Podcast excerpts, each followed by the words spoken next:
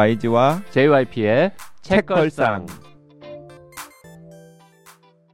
책에 관한 걸쭉하고 상큼한 이야기 YG와 JYP의 책걸상이 찾아왔습니다. YG 강량구입니다. JYP 박재영입니다. 자, 오늘 아주 어, 유명한 게스트 모셨으니까요. 빨리 댓글 소개하고 어, 게스트 소개하겠습니다. 접속님, 오랜만에 댓글 달면서 북톡 그때 못 드린 감사 인사 이제야 해봅니다. 편협한 독서를 해왔는데 책걸상과 함께하며 즐거운 독서 생활을 하고 있는 일산 사는 아이디 접속입니다. 집에 책장을 보면 박평님, 김원비님 아니었으면 절대 절대 읽지 않았을 책들이 많더라고요. 덕분에 다양한 책을 읽게 되었습니다.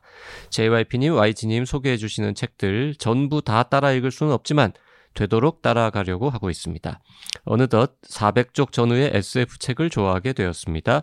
네 분 모두 감사드리고 책걸상 관계자분 후원해 주시는 분들 모두 감사드립니다. 매번 바쁘다는 핑계로 댓글 못 달고 있었는데 오늘은 꼭 댓글 남기고 싶었습니다. 양이원형 당선자분 방송 재미있어서 여러 번 다시 들었습니다. 앞으로 여러 번 또 들을 예정입니다.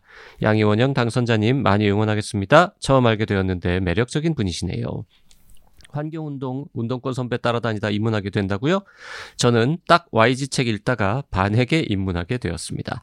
이번 회에 알려주신 책들 다들 마음에 들어서 많이 샀습니다. 모두 찬찬히 읽어볼게요. 책걸상 덕분에 늘 좋은 책 읽고 즐거운 독서 생활합니다. 감사하고 사랑합니다. 책걸상. 네 감사합니다. 예 냉구님께서도 그 양희원형 당선인 책 읽는 정치인 특집 들으시고 댓글 남겨, 남겨주셨는데요.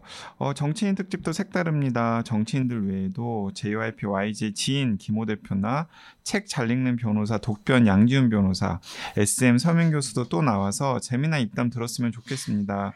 스펙트럼이 더 깊어져서 더 풍성한 컨텐츠를 기대하며 오늘도 잘 들었습니다. 과거에 했던 책들 읽고 어, 댓글 주신 분들이 있는데요. 마라 땡땡땡땡님, 우리는 마약을 모른다. 사놓은 지는 오래됐는데 못 읽고 있다가 코비드 19 바이러스 덕분에 이제서라도 읽게 되었네요. 마약 자체에 대해 배울 게 있겠구나 싶어 책장을 넘겼는데 마약의 관점에서 본 역사책을 읽은 것 같아 더 흥미로웠습니다. 마약을 궁금해하는 저와 역사책 읽기를 좋아하는 남편이 함께 읽을 수 있는 책이었네요. 에필로그도 좋았습니다. 네, 오우 작가님의 우리는 마약을 모른다. 오우 작가님이 이 우리는 마약을 모른다 내고 책걸상 출연한 다음에 되게 뜨셨잖아요. 아, 여기 출연해서 뜬 겁니까? 뭐 저는 그렇다고 이야기하고 다닙니다. 네. 그 뒤로 과학책 내고 막 그러셔서 되게 여기저기서 많이 찾는 유명 저자가 되셨습니다. 네, 진공상태님께서도 댓글 남기셨는데요. 책이라고는 읽지 않은 친구에게 장유진 작가의 일의 기쁨과 슬픔을 한 권 보내주었더니 올해 들어 처음으로 책 한 권 완독했다고 본인조차 신기하길래 아마 이것도 끝까지 읽을 수 있을 거라고 아무튼 수를 추천해 주었습니다. 아, 조엘 디켈의 신작이 나왔네요. 오, 어, 왜 전자책이 없지? 나와주길. 가재가 노래하는 숲을 읽은 친구가 독후감 메일을 보내주었는데 아 읽는데 너무 좋았다고 합니다. 요즘 같은 세상에 독후감 메일이라니 모두에게 추천드립니다. 독후감 메일 받으니까 참 좋더라고요. 저도 한번 써봐야겠습니다. 네, 조엘 디케르 신작 그 불어판인가요? 그 원래 원서로 나온 거 네. 얼마 안 됐는데 벌써 나왔어 이러고 찾아봤더니 어, 옛날 책, 네, 우리 나라에 번역 안 됐던 첫 번째, 첫 번째 소설이 책, 그렇죠. 이제 좀 음, 뒤늦게 나왔더라고요. 신작은 아니고 요거는 봐야 되나요? 말아야 되나요? 글쎄요. 한번 볼까 지금 고민 중입니다. 네. 미세스 션샤인님 배우 김태리님 팬인데요. 그분이 책 관련 팟캐를 즐겨 듣는다더라고요. 책걸상도 듣고 계실 것 같은데 섭외력 발휘해 주실 수 없을까요? 아, 아, 정말 혹시 이 방송을 배우 김태리님께서 듣고 계시면 언제든 어, 환영합니다. 언제든 환영합니다. 내일 나오시겠다고 해도 저희가 네. 준비하겠습니다. 책걸상 전혀 무서운 곳 아니니까요. 네, 손 번쩍 들고 예, 나와주시면 혹시 좋겠습니다. 김태리님한테 연락 가능한 분 있으면 대신 좀 연락 좀 해주십시오. 아 네. 맞다. 그 지난번 오픈 모임 때 그 오신 분 중에서 영화계 관계자 계셨거든요. 아, 네, 네, 네. 연락 한번 해봅시다. 네. 네, 저희 한번 여기 수소문 해보겠는데 혹시 진짜 배우 김태리님 방송 듣고 계시면 예, 손딱 들어주시면 저희들이 조치하도록 하겠습니다. 자, 김태리님만큼 대중적으로 막 어마어마하게 널리 알려진 분은 아닙니다만 책좀 읽는 분한테는 뭐 김태리 배우 못지않게 유명하신 분이 지금 여기 와 계십니다. 아, 많이들 아시지 않을까요? 진짜 아, 이 이름 석자는 네. 네. 88만 원 세대가 아무래도 제일 유명한 책일 그렇죠. 것 같은데 그 책을 쓰신 경제학자 우석훈 박사님 오셨습니다. 어서 오십시오. 예, 안녕하세요. 아유, 고맙습니다. 근데 그 이번에 애청자분들에게 고백을 하자면은 그 보통 우리 방송이 월요일, 수요일 오전 10시에 업데이트 되잖아요. 네. 근데 실제로 책걸상 대부분의 방송이 녹음되는 시간이 그 오전 10시에서 12시 사이예요. 그렇죠. 네. 네. 그런데 오늘은 1시간 늦춰가지고 약속을 잡았거든요. 이유가 뭡니까? 왜냐하면 그 제가 소시적인 우석훈 박사님을 좀 알았는데 주로 오전에는 활동을 안 하세요. 오전에는 주무시는군요. 네네. 그렇게 알고 있어서 어차피 10시, 10시 반으로 시간을 잡는다고 하더라도 지각을 하실 가능성이 굉장히 높다라고 생각해서 1 시간 늦췄는데 오늘은 웬걸? 11시 이후로 약속 시간을 잡았는데 10시에 나타나신 거예요, 사무실에. 그 시간을 잘못 알고 그러신 거죠? 네, 잘못도 알았고 그다음 원래 뭐 자, 잘못 하는 일이 뭐 많은데 애들 학, 학교 데려다 주고 이제 그 길로 바로 생활 패턴이 바뀐 걸 내가 몰랐던 거예요. 두 아이의 아빠시다 보니까 네. 네 과거에 아, 아니 그 정도가 아니고요. 그 저 큰애 낳고 병원에서 이렇게 뒤에서 있는데 강양국 이제 거기서 만났어요. 그랬더니 거기 애가 이 병원에 있다는 거예요. 거기 태어나서. 아니 그 아. 그 비슷한 시기에 아이를 낳았다는 거예요? 맞습니다. 네. 아 그 병원도 같아요. 병원도 같고. 네. 그러니까 그 거기서 휴게실에서 만났죠. 근데 이제 그런 그런 게 이제 오 박사님이 저보다 이제 10년 정도 위인데 굉장히 아, 첫 아이를 늦게 보신 거죠. 음. 9년 만에 생겼어요. 네. 음. 결혼도 약간 늦게 하셨고. 네. 아무튼 그래서 그 첫애 날 때 어쨌든 간에 그 막 조마조마한 심정으로 병원에서도 만났던 인연이 있는데 또 그 사이에 또 시간이 한 10년 정도 흘러가지고 진짜 진정한 이 생활의 내 아빠가 되셨더라고요. 그 우 박사님은 뭐 방송 인터뷰도 꽤 하시고 글도 많이 쓰시고 하는데 이렇게 인터뷰 하는데 뭐 아이 얘기하고 막 애 낳던 순간 얘기하고 이런 적은 거의 없지 않습니까? 아니 그 얘기만 가지고 인터뷰를 많이 했어요. 아, 그래요? 그, 왜냐하면 제가 그 애 둘 키우면서 이제 사회 활동들을 거의 다 접었거든요. 맞아요. 그래서 그냥 보통은 애들을 희생시키거나 부인한테 넘기는데 안 그런 사람이 별로 없으니까 뭐 그, 그것도 또 한동안 뭐 아무 일도 아닌데 좀 인터뷰 많이 했었어요. 음. 음. 그 원래 이제 경제학을 공부를 하시고 어 어디 좋은데 외국에서 박사도 하시고 어디셨더라? 프랑스. 네. 네. 그리고는 이제 돌아오신 해, 수는 언제입니까? 1996년에 돌아왔으니까 이제 내년이면 박사 25년 차쯤 되죠. 그 보통 이제 그 외국에서 경제학으로 박사하고 딱 귀국하면은 어디 뭐 대학으로 가거나 뭐 연구소를 가거나 뭐 하여튼 그렇게 하는데 그때부터 하신 일이 글 쓰시는 거를 아니, 하신 아니, 건가요? 그렇지는 않고요. 그 시간 강사 한 학기 하는데 아우 저는 도저히 못 하겠더라고요. 그래서 제일 먼저 이제 오라 그런데 간다고 했는데 그때 현대 환경연구원을 현대에서 이제 연구원 만들면서 오라 그래서 현대가 첫 직장이 됐죠.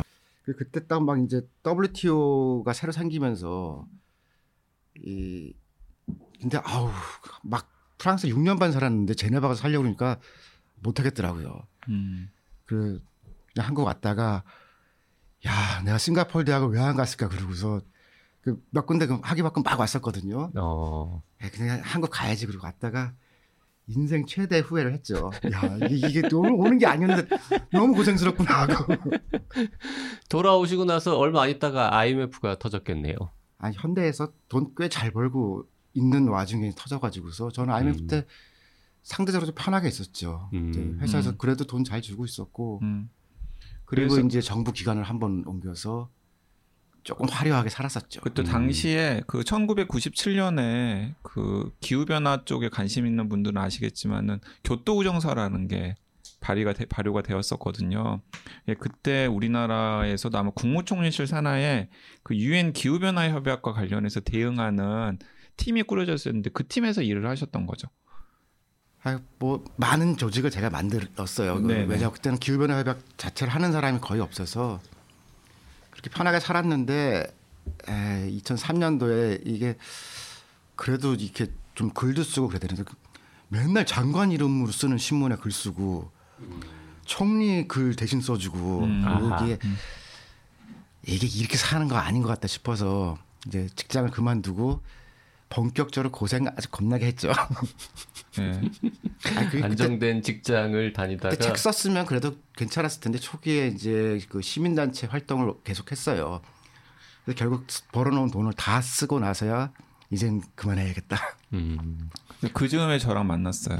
근데 벌어놓은 돈을 다 쓰고 나서 그만해야겠다. 환경 뭐 시민단체 활동 같은 거를 그러면 다시 이제 안정적인 직장을 찾기 마련인데 그럼 그때 책을 쓰시기 시작한 네, 거예요. 글을 쓰기 시작하셨고 하나도 없으니까 이제 네. 이제는 이제 밀어뒀던 책을 써야겠다 그러고서 책을 썼죠. 근데 책을 쓰는 거는 돈 버는 거하고는 사실 별로 연결 안 되는 경우가 태반인데. 제가 작년에 심심해서 이렇게 맞춰 보니까 그 이후로 지금까지 생활비하고 인쇄하고 계산을 해보니까 비슷하더라고요.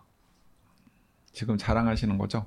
아니 생활 생활을 검소하게 한다는 그러니까. 생활을 어, 생활비를 얼마를 썼느냐에 따라서 이건 완전 다른 이야기인데. 어 그런데 뭐 음. 어, 아무튼 사모님도 벌고 계시고 제가 알기로는 사모님도 벌고 아니 계시고 우, 아니 우리 집 생활비랑은 대충 그렇게 해서 거의 딱 맞아요. 아 그래요? 어쨌든 검소하게 음. 생활하신다고는 하지만 아이 둘 키우면서 4인 가족이 생활하는데 필요한 기본 비용은 어, 네, 그 정도 팔아서 나온다. 음. 아, 뭐 그 정도만 돼도 한국에서는 굉장히 드문 일이죠. 그리고 프라이드가 대단하시더라고요.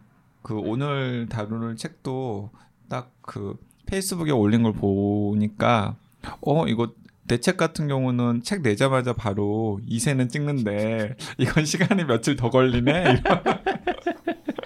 보통 2쇄를 찍는데 한 일주일 걸리는데 이번 책은 한 2주일 걸렸다고 들었습니다. 아니 2주는 걸리는데 네. 아, 3주 걸렸습니까? 3주 걸렸어요. 음, 아, 예, 예, 예. 부럽네요, 네. 그 중에서도 제일 많이 팔린 책이 뭐냐고 여쭤봐도 될까요? 88만 원 세대가 그래도 제일 많이 팔렸는데 아직도? 음. 그거는 중간에 제가 이제 절판하면서 그 뒤로는 인세를 안 받았거든요. 음. 근데 지금도 책은 나오고 있긴 한데. 아 그 출판사가 망하기 직전이라 가지고서 네. 그, 그 저한테는 인세 안 주고 그냥 팔아서 이렇게 그 레디앙에서 지금도 계속 네, 나가고 예, 있죠. 예. 레디앙이라고 하는 출판사에서 팔지도 말라고. 하기에는 안 그러면 그 회사 망하게 생겼으니까 음. 그냥 못 본 척 하고 있어요. 그 88만 원 세대는 제가 첫 번째 독자예요. 어, 그래요? 네. 출판되기 전에? 근데 출판되기 전에 오 박사님이 그 초고를 저한테 보여주셨어요. 아니, 왜? 코멘트를 강, 해달라고. 강양구가 뭐라고? 아, 제 주변에 이렇게, 이렇게 머리 잘 도는 사람들 중에서 친한 사람들한테 돌리거든요. 어. 그, 그, 그 리스트 중에 한 분이었죠. 네. 근데 그때 그때 그 책 초고를 딱 보고 이건 안 되겠다 뭐 이런 얘기 혹시 안 했습니까? 그럴 사람한테도 주는데, 네. 그, 강양구 기자는 그렇지는 않았고요. 잘될 거라고 네. 예, 예언했나요? 네 그리고 저는 그 88만 원 세대라고 하는 제목도 되게 좋다라는 이야기도 했었던 것 음. 같습니다. 약간 갈등하셨었거든요. 갈등했죠. 예, 예, 제목을 어떻게 제- 정해 정해야 할지. 그 책이 나온 지도 벌써 꽤 오래됐습니다. 한 십몇 년 됐죠? 10, 10 년은 넘었죠. 그게 12년 정도 됐죠. 2007, 8년에 나왔던 책이니까. 네, 2007년. 네. 그 다음에 이제 불황 10년이 10만 부는 못 갔는데, 그것도 꽤 팔렸고, 소설책 모피아가 아마 그 다음에 이 정도 될 거예요. 음. 생각해 보니까 88만 원 세대 내실 때쯤이 신혼 때 아니었어요? 신혼은 아니고요. 네. 신혼은 2003년이고 그 한 5년쯤 지난 후에 아, 그 내가 왜 신혼이라고 기억을 하냐면은 88만 원 세대가 나온 다음에 그 88만 원 세대에 같이 책 쓰는데 참여했던 박건일 씨랑 저랑 셋이서 광화문의 어딘가에서 술을 한 잔 기울였는데 계속 초조하게 시계를 보시는 거예요. 아, 집에 가야 돼서 집에 가야 된다고 통금 시간. 그때는 또 그 건강이 워낙 안 좋았어요. 네. 음. 그래서 특히 또 너무 몸을 혹사시키고 그래서 그, 그 시기에는 진짜 뭐 다 그 내 주변 사람들은 다 쟤는 저러다 2, 3년 있다 죽는구나 그러고서 음. 좋은 사람은 왜 먼저 죽느냐 그러면 술을 또 되게 먹이더라고요. 음. 먹을 수 있을 때 빨리 먹으라면서 술 좀 그만 먹고 들어가는 사람은 한 사람도 못 봤어요. 그때 그때 그 이제 집에 계신 그 사모님께서 굉장히 세게 이제 관리를 하신 거죠. 음. 아 지금도 그래요. 네. 그 그럼 요즘은 술 좀 적게 드시나요? 빈도가 확 줄었죠. 빈도가 줄면 뭐예요? 한 번 드실 때 많이 먹으면 아, 꽝이지. 예전에는 빈도와 강도 다 셌는데 강도는 나이 먹으니까 약해지고 빈도도 외부에서 술 먹는 거는 일주일에 한 번 이상은 안 하려고 해요. 음. 그 이번 오늘의 이제 책이 에, 당인리 대정전 후 2시간이라고 하는 장편 소설인데요. 어, 이 책 날개에는 이렇게 소개가 되어 있습니다. 경제학자, 두 아이의 아빠, 성격은 못됐고 말은 까칠하다. 늘 명랑하고 싶어 하지만 그마저도 잘 안 된다. 이렇게 시작하는데 어, 성격은 못됐고 말은 까칠하다. 이거 본인이 그렇게 생각하시는 겁니까? 아니면 주변 사람들이 이렇게 말하는 겁니까? 주변 사람들 다 알아요. 그냥 좀 넘어가자. 그러면 이게 넘어가 진냐 너는 네가 인간이야. 야 너만 입 다물면 너 돈 많이 돈이 문제가 아니고 원칙이 틀렸잖아. 다 된다 그러는데 에이 그거는 아니지. 음, 그런데 그 총각 때보다는 결혼한 다음에 훨씬 나아졌어요. 그래요. 네 그리고 아예 아빠 된 다음에는 더 나아진 것 같습니다. 옆에서 지- 계속 지켜봐온 제가 보기에는 강양구도 성격 못됐고 말은 까칠한 걸로 유명한데 둘 중에 누가 더 못됐고 아, 누가 더 그- 까칠합니까? 저 정도면 천사급이에요. 아 그래요? 네, 어우 그러면 굉장히 심각하신 건데. 네, 오 박사님보단 제가 낫습니다. 네. 인간이 그- 제가 더 나은지는 모르겠습니다만은 특히 한국의 높은 사람들이 제일 싫어하는 사람 이렇게 꼽으면은 네.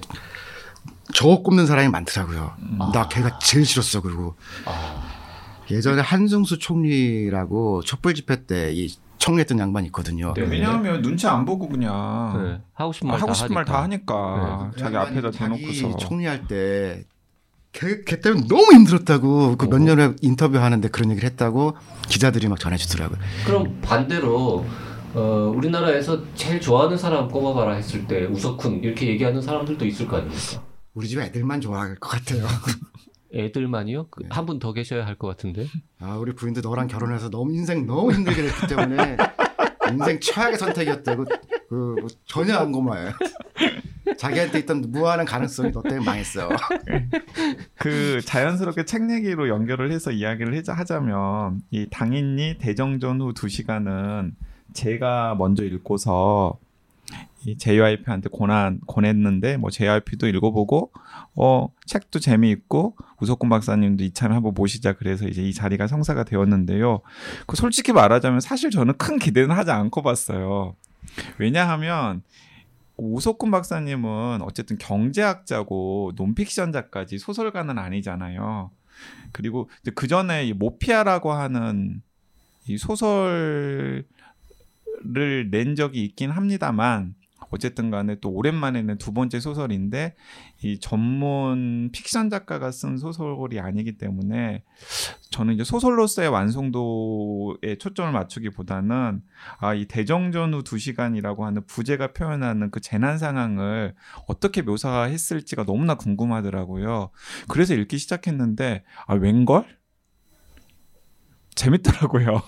그러게요. 그 YG가 저한테 읽으라고 할 때도 어 저런 톤으로 얘기했어요. 이게 뭐 문학 작품으로 어마어마하게 훌륭하다고 보기는 어렵지만 충분히 재미있고 읽을만하다.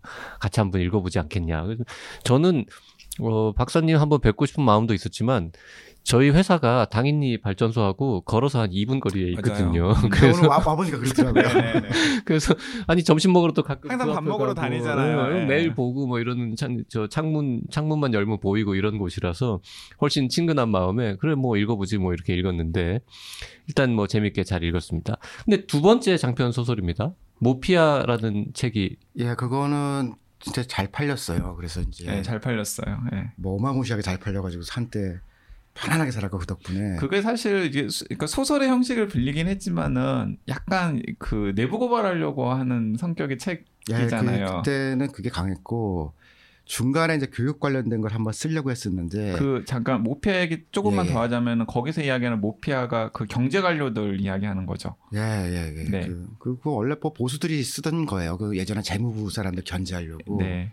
이 PB라고 하는 기재부 저기 경제기획원 쪽 사람들이 음. 막 썼던 건데 똑같더라고요. 지금도. 음. 그 경제 관료들의 행태를 소설 형식을 빙자해 가지고 한 내부 고발한 작품이고 모피아라는 작품이었거든요. 근데 그 둘 다 읽어본 입장에서는 어 소설가로서의 우석훈 박사님도 업그레이드 되고 계시네 하는 음. 생각이 들긴 들었어요.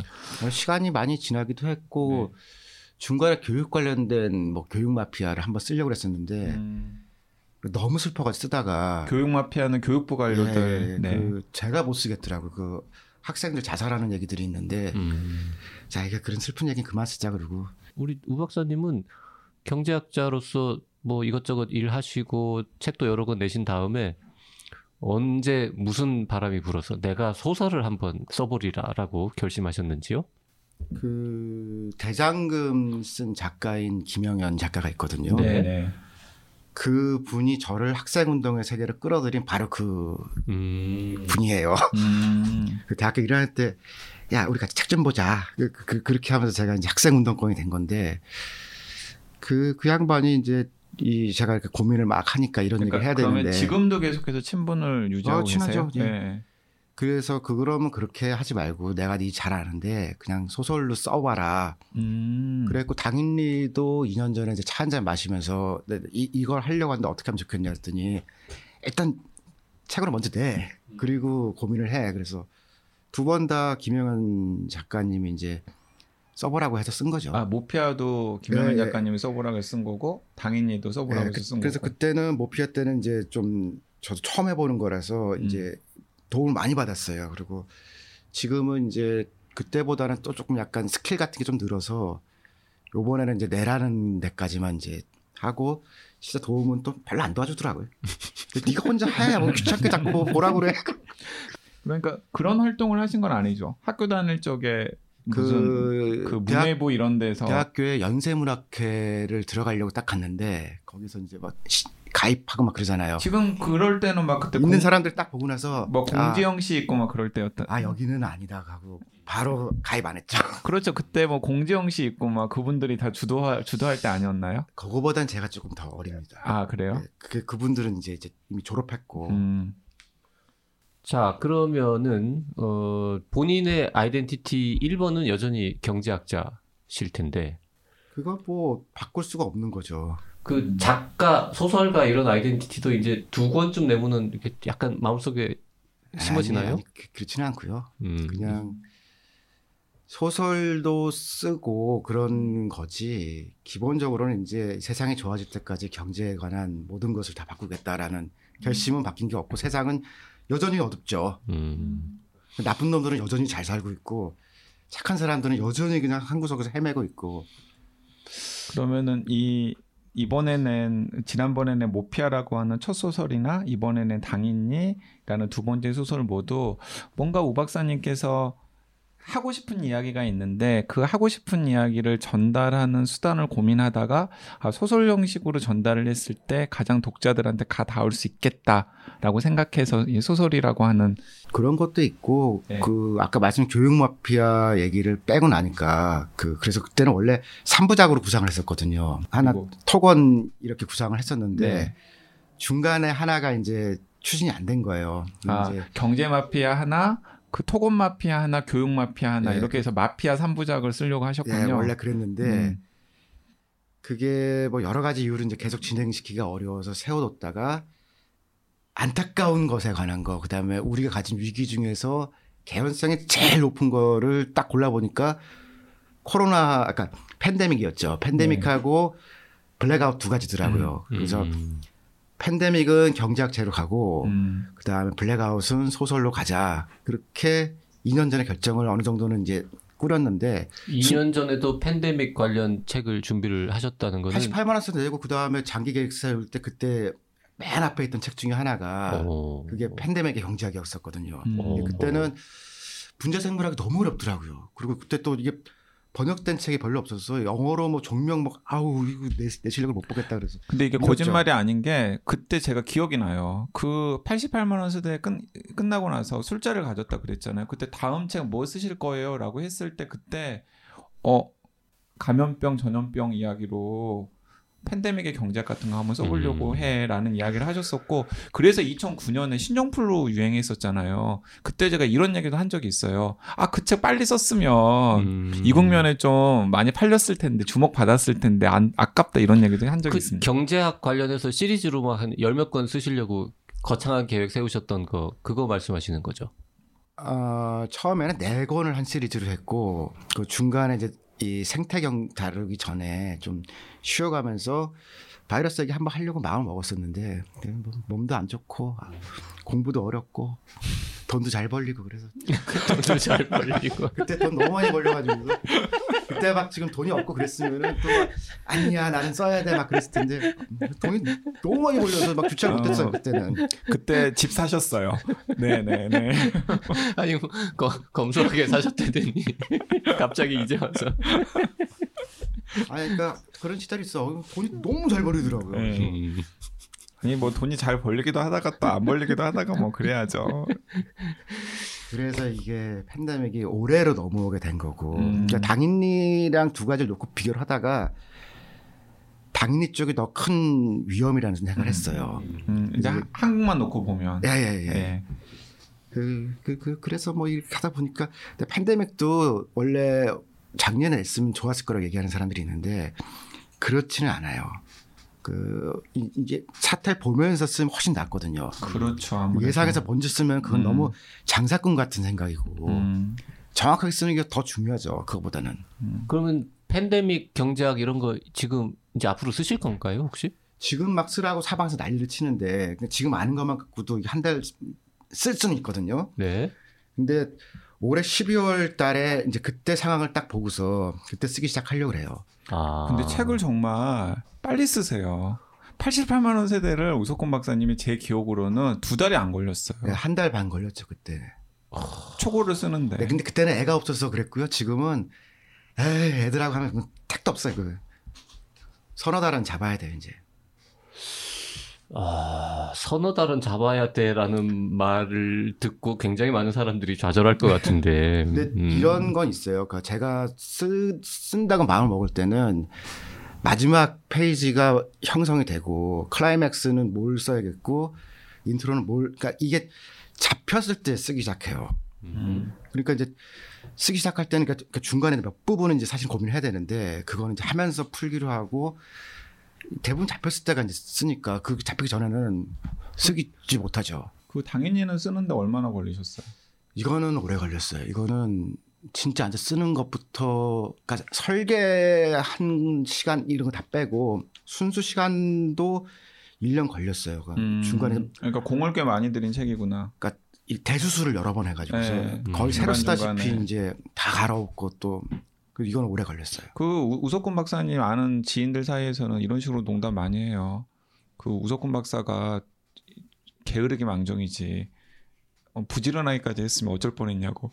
아니 게으른 분이 책을 그렇게 많이 썼다고요? 네. 난 나는 죽어야겠는데.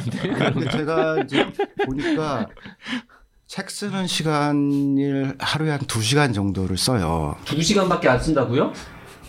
아니 근데 근데 제가 보니까 예전에 공지영 작가님이 한, 한 해에 100만 부로 두 권 판 적이 있었거든요. 그애 키우면서 그때 맞네 하루 두 시간 정도 쓰는데 그 정도면은 뭐 웬만큼 된다. 해보니까 그러니까 아, 뭐 매일 하는 걸 기준으로 두 시간 정도를 꾸준히 낼 수 있으면은 뭐 큰 문제는 없어요. 많은 분들을 계속 불쾌하게 만드는 멘트를 지금 하고 계신데 두 시간씩 집- 집중된 두 시간을 내가 보면은 그렇게 내는 사람이 별로 음. 없어요. 두 시간씩 매일 시간 내 가지고 책상 정리하고- 두세 달이면 책을 한 권 낸다는 거는 아니 책상 정리하고 그런데 시간을 많이 쓰더라고요. 작업실 이렇게, 정돈하고 그다음에 하죠. 네. 유튜브 또 한 30분 보고 어저께 했던 야구 체크 한번 하고 8시간 앉아 있는데 그 같이 보니까 야, 너 이럴 거면 집에서 그냥 놀아라. 너 뭐 하냐? 그 야구는 야구는 어디 팬이세요? 아, 그거 안 됩니다. 저는 그 잘 못하는 팀 팬이라서 이 잘하는 잘하는 편 하고 싶은데 여기 여기 앞에 저 두산 팬 한 명 있어요. 아, 우- 우리 집에 저 두산 팬 많아요. 그래서 저는 제가 유일하게 이 힘을 쓰는 거는 못하는 야구 좀 보자. 근데 음. 이게 뭐 잘 안 돼요. 아, 어디 어디 팬이세요? 아, 그 LG인데 아, 겁나 못해. 왠지 왠지 LG 같더라. 아니 그 경제학자로서 맨날 이렇게 소수나 이렇게 좀 음? 마이너리티에 대해서 관심 가져서 되게 안 유명한 마이너 팀인가 했더니 LG는 그래도 성적이 나쁠 뿐 메이저 팀 아닙니까 그래도 덤만 메이저고요. 하는 짓은 저 비주류예요. 그 당인니는 이제 부재인 대정전후 두 시간에서 이제 알 수 있듯이 우리나라에 대정전이 일어났다라는 상황을 가정하고 쓴 일종의 가상 논픽션이라고 할 수, 아, 가상 픽션이라고 할 수 있겠는데요. 근데 제가 재밌었던 게 뭐냐면, 저는 우 박사님의 개인사를 좀 아니까 이 소설의 주인공이 그 한전의 자회사인 중부발전에서 근무하는 이현주 대리거든요. 네. 근데 이현주 대리의 역할 모델이 아무리 생각해도 우 박사님 사모님 같은 거예요. 음, 그렇습니까? 어, 모티프는 그렇게 온 게 맞고요. 여기 있는 굉장히 많은 사람들이 제 주변에 아는 사람이거나 주변에 제가 싫어했던 사람이거나. 근데 이게 그래서 개인적으로는 제 청춘과 이별 같은 그런 그래서 제가 일하면서 알았던 사람들을 다 총출동시키고 그리고 심지어 죽였죠. 음. 예, 한번 죽기도 하고. 자, 당인리 대정전 후 2시간 이 책에 관한 구체적인 얘기는 다음 시간에 이어가도록 하고요. 네, 아마 그 우석군 박사님 책으로만 접하시고 아마 이제 개인적으로 좀 친근하게 접하실 기회가 없었던 분들에게는 아, 우 박사님의 캐릭터가 어떻고 또 어떤 마음가짐으로 살아가는지 캐릭터 지랄 맞죠? 이번 시간에는 하여튼 우 박사님 개인사에 대한 얘기만 주로 했는데요. 다음 시간에는 당 인리 책 이야기 많이 하고 다른 책 얘기도 시간 되면 좀 더 해보도록 하겠습니다. 오늘은 여기까지 하죠. 네, 다음 시간에 뵙겠습니다. 감사합니다.